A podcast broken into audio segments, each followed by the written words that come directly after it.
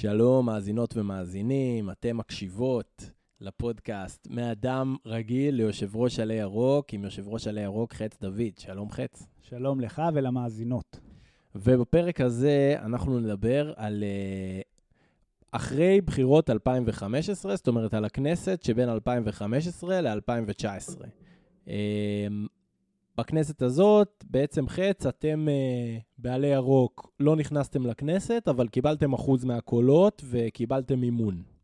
נכון, אז uh, אתה מקבל את הכסף, אז קודם כל אתה צריך עכשיו לתת את הכסף לכל הספקים שלך, שהבטחת להם פי שלוש ופי ארבע. אז תקציב של uh, 150 אלף מזומן, אוטומטית הופך להיות ל-800 אלף, בהתחייבויות הכספיות. אז כבר נתנו 800 אלף. Mm-hmm. עוד 200 אלף נתנו לכל הפעילים. מה זאת אומרת? כל מיני פעילים שהיו פעילים מרכזיים, כל האנשים בראש הפירמידה, תרמו מלא מהזמן שלהם. מלא מהזמן שלהם. וחלק מהם אמרתי להם מראש, אם נגיע לאחוז אני אתן לך ככה וככה. כאילו, אתה יודע, בן אדם מנהל לך ארגון. בעבור שירותים לקמפיין? כן. הבנתי. אמרתי להם, אם נגיע לאחוז, נשלם לך, אם לא נגיע, לא יהיה לי כסף. הבנתי. וזה גם אפשר לי לעשות בתוך הארגון איזושהי קבלה של היררכיה באופן הוגן, כי בן אדם שמשקיע 24 שעות, הוא אומר, זה לא פייר שכולם יקבלו אלף שקל. אמרתי לו, איזה אלף שקל? אתה מקבל ש... הרבה יותר.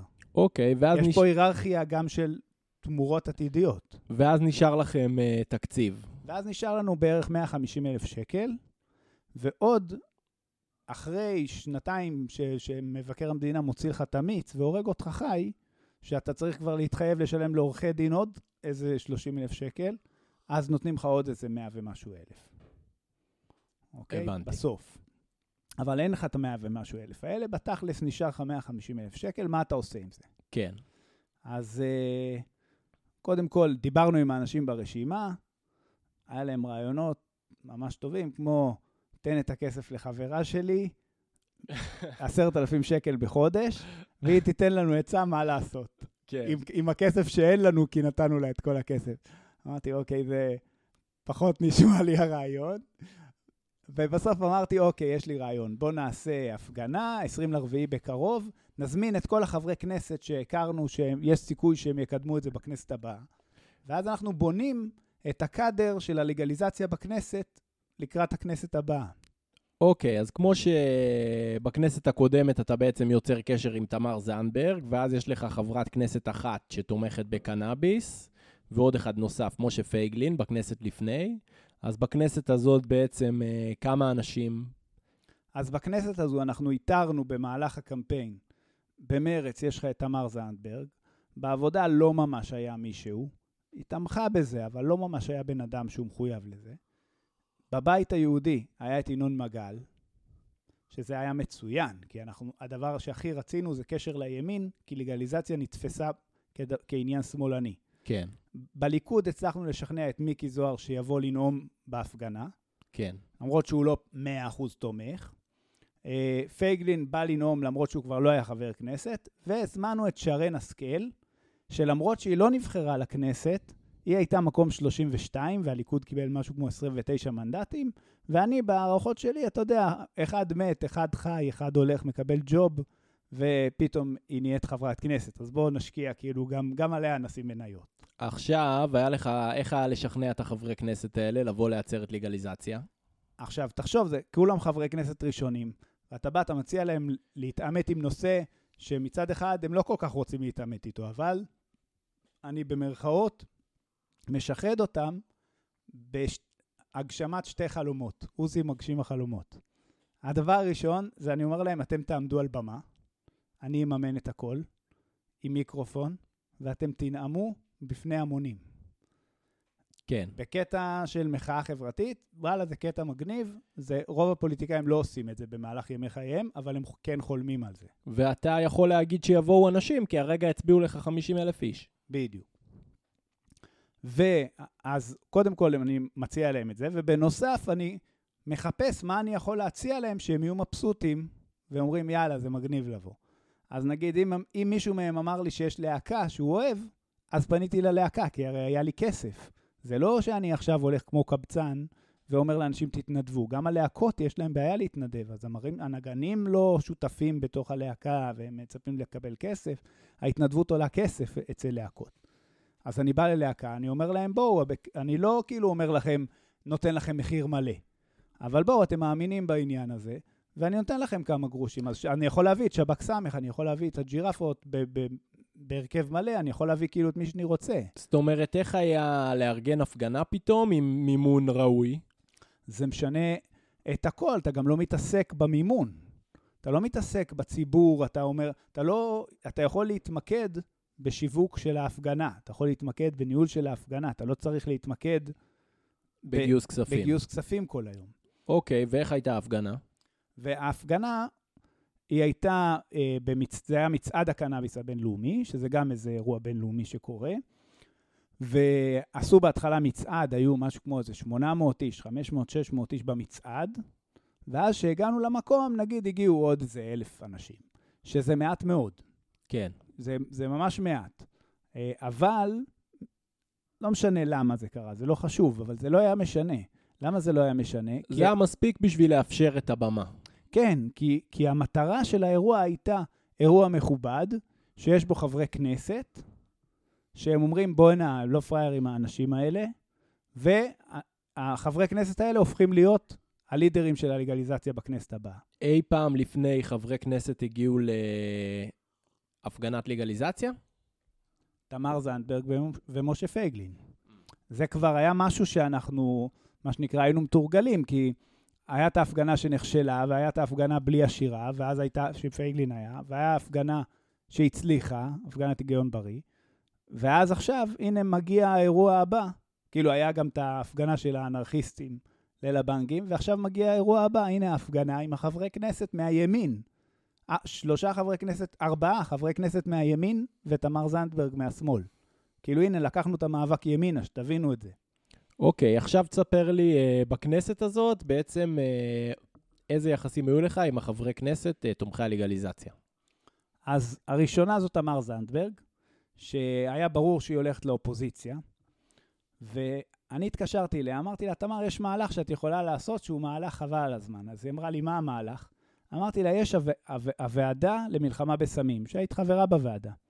עכשיו, אף אחד לא רוצה את זה, אף פעם אף אחד לא רוצה את זה. איך אני יודע שאף אחד לא רוצה את זה? תמיד ערבי עומד בראש שלה. כן. הרי אם יהודי היה רוצה את זה, היו נותנים לו. כן. אז אמרתי לה, הנה ההוכחה. ותבקשי להיות יושבת ראש. מרץ אפילו לא תשלם על זה מחיר. במשא ומתן על מי ראשי ועדות, זה לא, לא יביאו את זה בחשבון. כן, זה משהו שקל לקבל אותו, ו- ובשבילה להיות יושבת ראש ועדת הסמים שתומכת בלגליזציה של קנאביס, זאת אמירה. זה, זה גם אמירה, וזה גם ראשות ועדה. זה, היא, המעמד שלה משתדרג בכנסת. אני חושב שהיא אפילו מקבלת על זה עוד כסף. אז אמרתי לה את הרעיון הזה, והיא חשבה על זה אולי גם לפני, אבל מה שנקרא זה... אמרה, יאללה, אני אנסה. וניסתה והצליחה. אז היא, קודם כל, היא נהייתה יושבת ראש הוועדה למלחמה בסמים, שהיא תומכת בהפסקת המלחמה בסמים. כן, מדהים. ואפילו צבי הנדל, שהיה יושב ראש הרשות למלחמה בסמים, זה כאילו איש פוליטי שמינו אותו להיות אחראי על הרשות למלחמה בסמים. ממש ג'וב פוליטי. והוא אומר, אני לא מצליח להבין איך יושבת ראש הוועדה למלחמה בסמים, היא תומכת בלגליזציה. הוא אמר את זה, ואז היא העיפה אותו מהישיבה. שתבין כאילו לאן הגענו, אנחנו משפילים את הרשות למלחמה בסמים, מה שתמיד הם השפילו את הצרכני קנאביס, אנחנו משפילים אותם בכנסת. אני חושב שבתוך uh, מאבק הלגליזציה, בשלבים שהוא היה מאוד מאוד לא פופולרי, אז כל ניצחון קטן הוא היה, אתה יודע, נתת, הורדת את גוליית. תשמע, פה אנחנו, תשמע, לרשות למלחמה בסמים עשינו להם נוקאוט, אנחנו הרגנו אותם. אנחנו הרגנו אותם, אנחנו קראנו לסגירה שלהם, והם באמת אשכרה נסגרו בסוף. אשכרה אנחנו גמרנו את כל הפעילות שלהם. אנחנו, כל דבר שהם עשו היינו תוקפים אותו, היינו יוצאים נגדו, והרשתות חברתיות חיסלו אותם. כן, מגזין קנאביס עשה הרבה תחקירים נגד הרשות למלחמה בסמים. ואני, ואני, בגלל שאני מכיר בתוך הפוליטיקה את כל ה... איפה נמצא הכסף שלהם, ובאיזה עמותות, ובאיזה זה, אז היינו חושפים את זה, כאילו, היה פה חיבור ממש טוב בין עיתונות לבין משפטן, כאילו, שיודע לתחקר ברמה המשפטית. כן, אוקיי, זה תמר זנדברג, אה, מי עוד? עכשיו, תמר זנדברג היא לא יכלה להוביל שום דבר, מכיוון שהיא הייתה בשמאל, לא באשמתה, באופוזיציה. באופוזיציה, ולכן היית צריך מישהו בקואליציה. ומי שנבחר לכנסת בהתחלה, על התקן הזה, במרכאות, היה ינון מגל.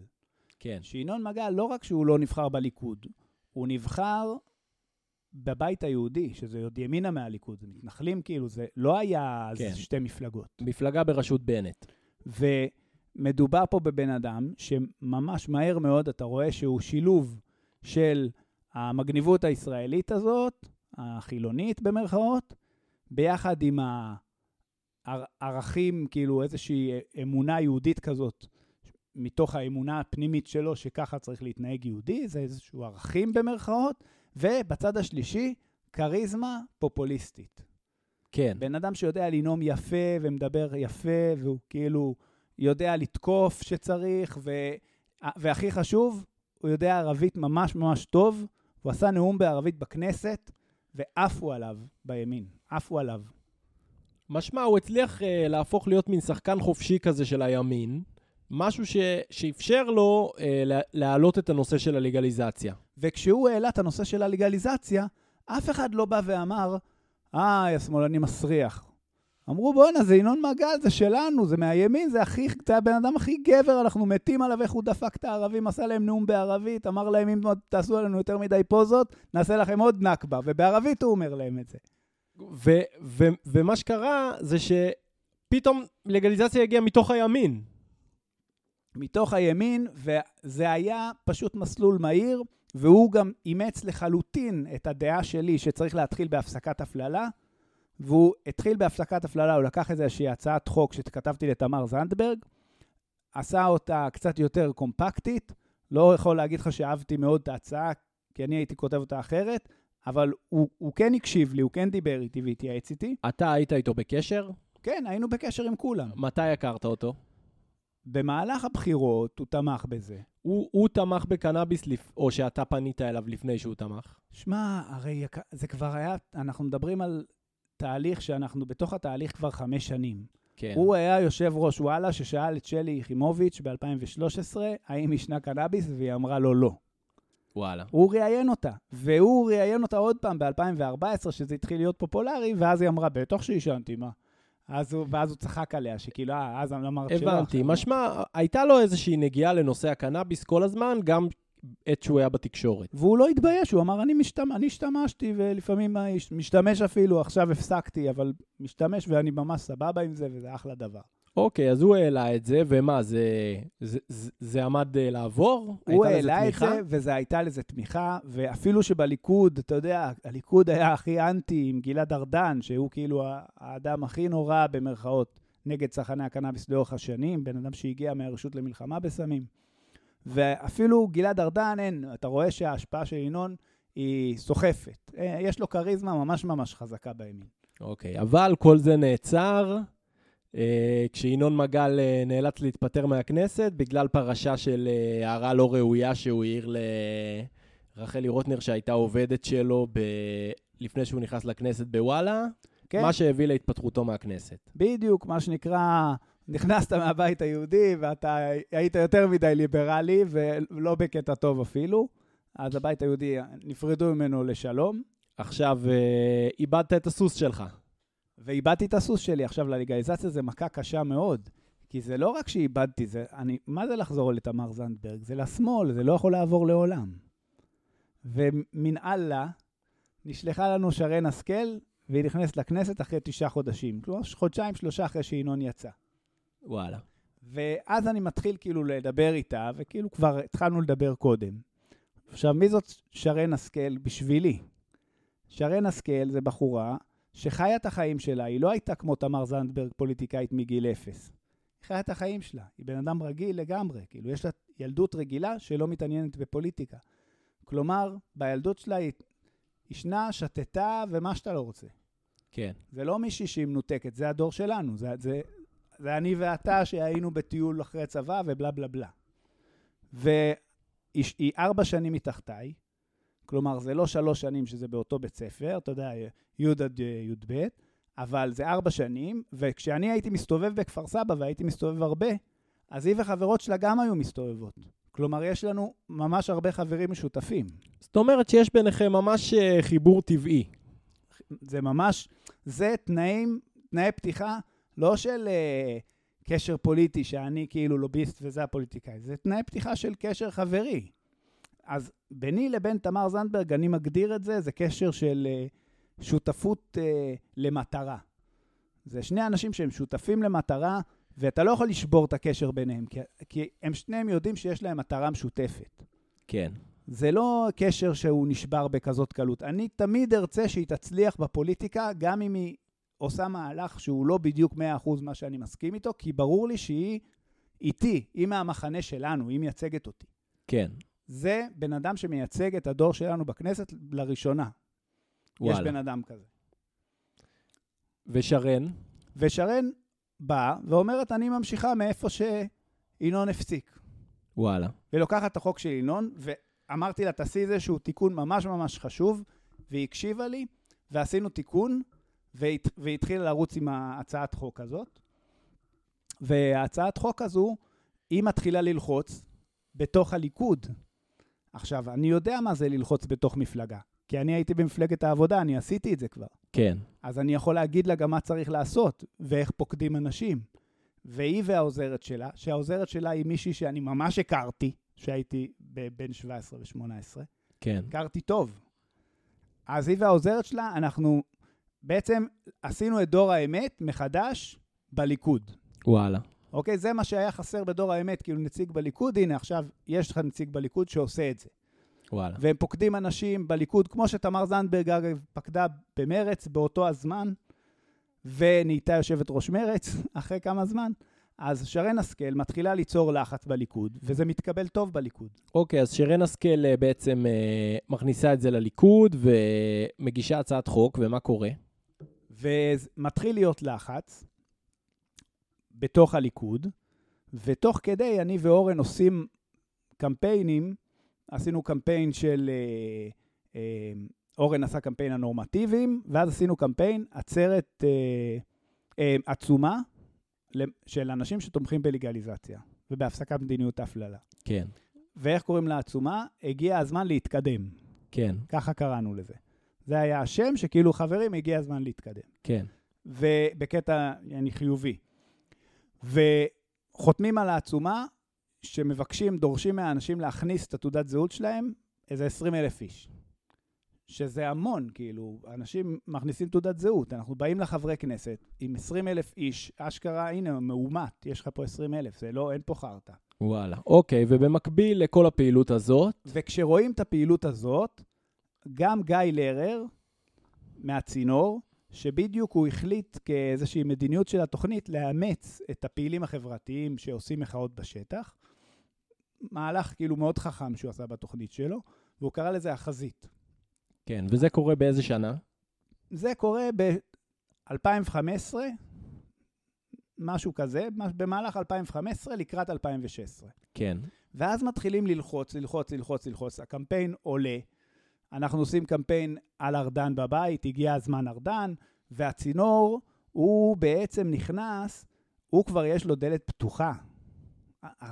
ארדן לא יכול לנפנף אותו ולא לתת לו תשובה כמו שהוא לא עונה לנו. בא אליך עיתונאי, גיא לרר, למה אתה לא תענה לו? והוא בקשר איתו ממש טוב, הם מדברים, וארדן, בעצם מי שהפך להיות המייצג של צרכני הקנאביס בפועל, מתוקף העוצמה כאילו שלו, שהוא עומד מול ארדן, זה גיא לרר. זאת אומרת, גיא לרר מתוכנית הצינור התחיל לעשות קמפיין מאוד אגרסיבי למען צרכני הקנאביס. עכשיו, גיא לרר, מכיוון שהוא במרכאות יותר חזק במרכאות מאיתנו, כן. אז הוא לא עושה לנו חשבון. אז אנחנו באים, אנחנו רוצים להגיד לו, בוא נתאם מסרים, שאתה תתאם מסרים, שתגיד את התיק מסרים שלנו. זאת אומרת, הוא התחיל, אתה אומר, מלדו... מאיזושהי מחאה קטנה שלכם, והוא לקח ומינף אותה בפלטפורמה שלו. כן, אבל הוא לא הכיר מספיק את התיקי מסרים, אז. ואז יצא שארדן, הוא מנהל את המשא ומתן עם ארדן. ואנחנו, אני ואורן, כאילו מנהלים את השטח, עושים שטח. ומרימים את השטח ועושים דברים והייתם ברשת. והייתם מדברים? היה ביניכם קשר? היה קשר, בעיקר עם אורן. אין לי... לא היה לי, כאילו, מה אכפת לי? אורן בקשר איתו, למה שאני כאילו אהיה בקשר? כן. ואני הבן אדם שעושה את הדברים, זאת אומרת, הוא ידע מי עושה את הדברים. ואז אנחנו עושים מהלך בבית של ארדן, ומתחילים לצאת על ארדן. והוא לא רוצה שיצאו על ארדן, אז אמרתי לאורן, בוא, עכשיו הוא בקשר עם ארדן, בוא נעשה הפגנה. וזה כאילו גם התאים לגיא לרר שיש איזשהו רגע, איזשהו רגע ניצחון. כן. ועושים הפגנה, ומי שותף להפגנה? הצינור. כן. אני ואורן עושים את ההפגנה, אבל הצינור, הוא נכנס כשותף, אבל כשיש לך שותף כל כך גדול, ציבורית... זאת אומרת שאתם ארגנתם את ההפגנה? כן, אז זה ההפגנה שלי ושל אורן, לא הצינור. הצינור, אבל אנחנו, היה לנו הזדמנות להכניס אותו לתוך ההפגנה, אז אמרנו, אה, בוא נעשה הפגנה, נלחץ על ארדן. כאילו, עשינו איזשהו מהלך לחץ על ארדן. כן. ובמקביל עם שרן השכל, ולמה המועד הגיע? כי שרן השכל לוקח איזה חצי שנה מהרגע שאתה מגיש הצעת חוק עד שאתה יכול להכריח את הכנסת לקיים דיון בהצעת החוק. כן. ואז שרן השכל רוצה להכריח את הכנסת לקיים דיון בהצעת החוק, וזה עולה לדיון בממשלה, ושרן השכל משכנעת שרים. זאת אומרת, ושרן השכל ממש מתוך הקואליציה מקדמת משהו שהקואליציה לא, לא רוצה אותו בגדול. לא ממש מעוניינת בו. בטח לא, ארדן ממש נגד. כן, וביבי זה לא מעניין אותו, וכל האנשים האלה הם לא תומכים בזה. זה לא מעניין אותם, אבל יש איזו ילדה מעצבנת, שהיא פעילה והיא פוקדת מלא אנשים, ווואלה, כי היא דוחפת את הדבר הזה, אז צריך להגיב לה. אז כל פעם נותנים לה אוקיי, אוקיי, אוקיי, אוקיי, אוקיי, ומגיע מחאה מהשטח, ואיום בתאריך ככה וככה יהיה הפגנה. אז אנחנו עושים, מי שמנהל את הכל זה אני, מארגן את כל ההפגנה, כמובן, עם, בפיקוח של אורן, כמו שתמיד עשינו, אבל אני כאילו על הלוגיסטיקה ועל הכסף ועל הכל. כן. ואני מתחיל לגייס כספים, ואז הצינור מצטרף, אז בעצם הכל נהיה ביחד. וההפגנה הזו זה הפגנה של הצינור ביחד איתנו, והשם של ההפגנה היה אמור להיות הגיע הזמן ארדן. כן. שזה מתקשר לעצומה. הגיע הזמן להתקדם, הגיע הזמן ארדן. כן. זה קמפיין המשך כזה. ובהפגנה עצמה, אנחנו חשבנו ממש לצאת על ארדן. לצאת על ארדן ברמה כאילו קיצונית. כן. ואיזה שבוע לפני ההפגנה, או אפילו שבוע, משהו כמו שבוע לפני ההפגנה, ארדן הודיע, עשה מסיבת עיתונאים, כנס, כלומר זה כלום, זה רק דיבורים. כן. אבל הוא עשה כנס שהוא אמר, אני מתכוון להקים ועדה שתדון ותבדוק אי הפללה באחריות.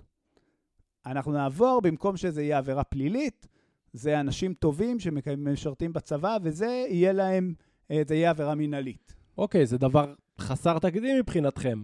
עכשיו זה הישג אדיר, אנחנו כולם שמחים וזה, ארדן מנצח. אתה שואל את עצמך קודם כל, רגע, נקודה שחורה, מה עושים עם ההפגנה? לא, כאילו, לכאורה ניצחנו, מה יש לנו לעשות הפגנה? כן. אנחנו לא יכולים להביא את האנשים להפגנה ולצפות שהם יבואו לעוד הפגנה בעוד חצי שנה, שנה. הבאת בן, בן אדם להפגנה, אתה לא יכול להזמין אותו להפגנה עכשיו איזה שנתיים. כן.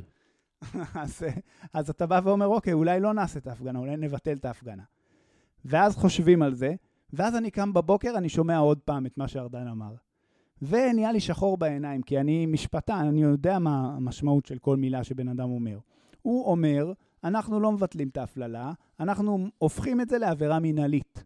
ואמרתי לאורן, עבירה מינהלית, לא רק שזה לא מפסיק את ההפללה וזה גורם לכל האנשים, יש 98% מהתיקים נסגרו מחוסר עניין לציבור.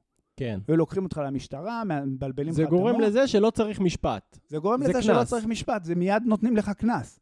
אז אמרתי לו, אז מה שיקרה, זה שיהיה 98% שלא קיבלו כלום, עכשיו יקבלו קנס. כן. אז זה מחמיר את הענישה, זה, לא, זה לא מפחית אותה. זאת אומרת שבמקום uh, לחגוג את זה, אתם מתחילים למחות נגד ההצעה החדשה, עכשיו, אוקיי? ומה קורה בהפגנה? עוד יותר גרוע, שאנחנו קיווינו, היה רעיון להגיש בג"ץ. אמנם זה בהמשך, אבל כבר פה אנחנו קיווינו שאם יהיה שינוי לחוק, נגיש בג"ץ. ואם יהיה שינוי לחוק, הוא יהיה באמצעות חוק עבירות מנהליות.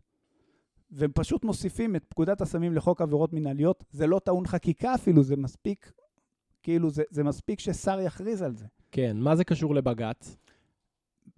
החוק בישראל קובע שיש חוק יסוד כבוד האדם וחירותו, וחוק שפוגע בזכויות יסוד צריך לעמוד בכל מיני סטנדרטים משפטיים, שאם הוא לא עומד בסטנדרטים האלה, בג"ץ יכול אפילו לבטל את החוק. אוקיי, okay, ויש חוק בעצם שנקרא שמירת הדינים, שהוא קובע שאם אה, חוק נחקק לפני 1992. 1992, שזה השנה שעשו את חוק כבוד האדם, חוק יסוד, אז אי אפשר לעתור נגדו, ועל ידי שינוי החוק אתם קיוויתם שתוכלו להגיש בג"ץ. בדיוק. אז עכשיו אנחנו מתחילים להתנגד להצעה, להצעה של ארדן, שאין עדיין הצעה, אנחנו מתנגדים רק לנאום שלו. אוקיי. ולכן אנחנו טראבל מייקרים. בעיקר אני, כן. כי אל, אני ממש מתנגד. אל מול מי? אל מול אורן איתי, שהוא אומר, בתכלס, לא צריך את ההפגנה הזאת, אבל לא משנה, בואו נעשה אותה, גם ככה היא פה והצינור פה. וגיא לרר חייב את ההפגנה, כי הוא חייב לסיים את, את הפרויקט. כן, הוא חייב לצאת מהלגליזציה, הוא לא יכול להישאר איתנו לשנים. לנצח. אז הוא אומר, בואו נעשה הפגנה, חוגגים אי הפללה, דורשים לגליזציה. כן. ואני אמרתי, וזה כאילו היה הפשרה, אחרי שאני לוחץ, אני אומר, מה פתאום? לא, לא מאמינים לך רמאי או משהו כזה, זה כאילו מבחינתי ה vibe. כן, אתה באת עם... אה, אתה רצית לעשות הפגנה, ארדן אתה רמאי, אתה לא תעשה שום דבר, אנחנו דורשים לגליזציה, וגיא לרר רצה להגיד, תודה לך ארדן, אבל אנחנו רוצים לגליזציה. בדיוק. וכאילו הצלחתם להגיע לפשרה הזאת, מה שאמרתי, כי כביכול גיא לרר אמר את זה, ועשיתם את ההפגנה.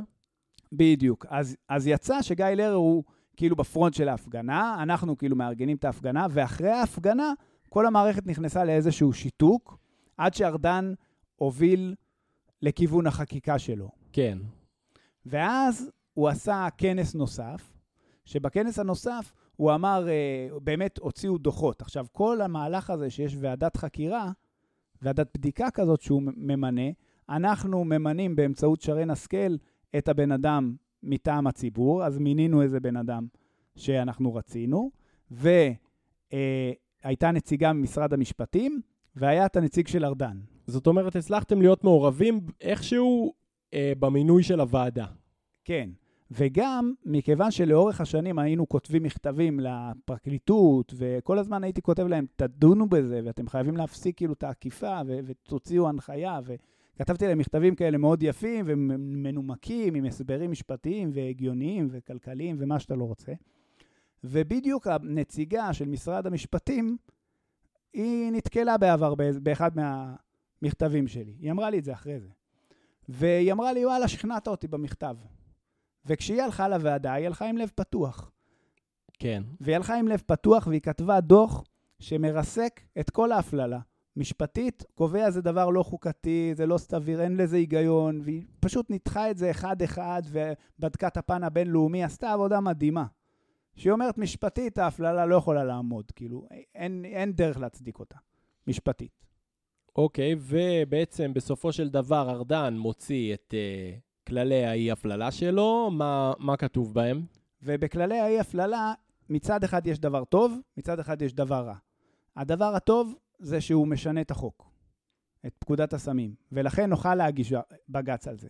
כן. הדבר הרע זה שהוא באמת עושה מה שחשבנו, חששנו אפילו, שהוא קובע שעל הפעמים הראשונות, אם אין לך רישום ואם אתה אזרח מועדף במדינה, לפי הקריטריונים שארדן קבע, אז אתה מקבל קנס, ואם אתה אזרח סוג ב', אז אתה בכלל, אני רושם אותך לכאילו, בטוח יגישו נגדך כתב אישום, כי כמה יישארו כאלה. אז כל מי שהוא נמצא באזרח סוג ב', תמיד מקבל כתב אישום. כן. ואם קיבלת פעמיים קנס, אז אני מוותרים לך, אבל פעם שלישית, גם שוב פעם, זה כתב אישום בוודאות. כן. אין סיכוי שאתה תצא מזה. כן. אז אני ישר אמרתי, אני נגד זה לחלוטין, אני לא יכול להיות בעד זה היסטורית, ברמה ההיסטורית. כן. זה שאני קצת רוצה שזה יעבור כדי שאני אוכל להגיש בג"ץ, זה לא אומר שאני תומך בהצעה הזאת. כן, וגם כי בכל זאת זה צעד אחד, אולי קטן, אבל צעד אחד קדימה. כן, בדיוק. אז אתה יודע, אני בתוך איזושהי סיטואציה בעייתית. ואמרתי לתמר זנדברג, לפחות את, שרן לא יכולה להתנגד, אבל לפחות את ומרץ, תתנגדו לזה. למה זה צריך להיות מאושר על האפס? וזה אושר 42, 0, 420, שזה גם קטע מצחיק שלעצמו. מצחיק. שזו הייתה התוצאה. ואחרי שזה, שזה אושר 42-0, אז אה, עובר הצעת החוק, ואז אנחנו באים ואומרים, אוקיי, עכשיו צריך להגיש בג"ץ. ועל זה ידבר הפרק הבא שלנו, בג"ץ הקנאביס. תודה, חץ. תודה רבה.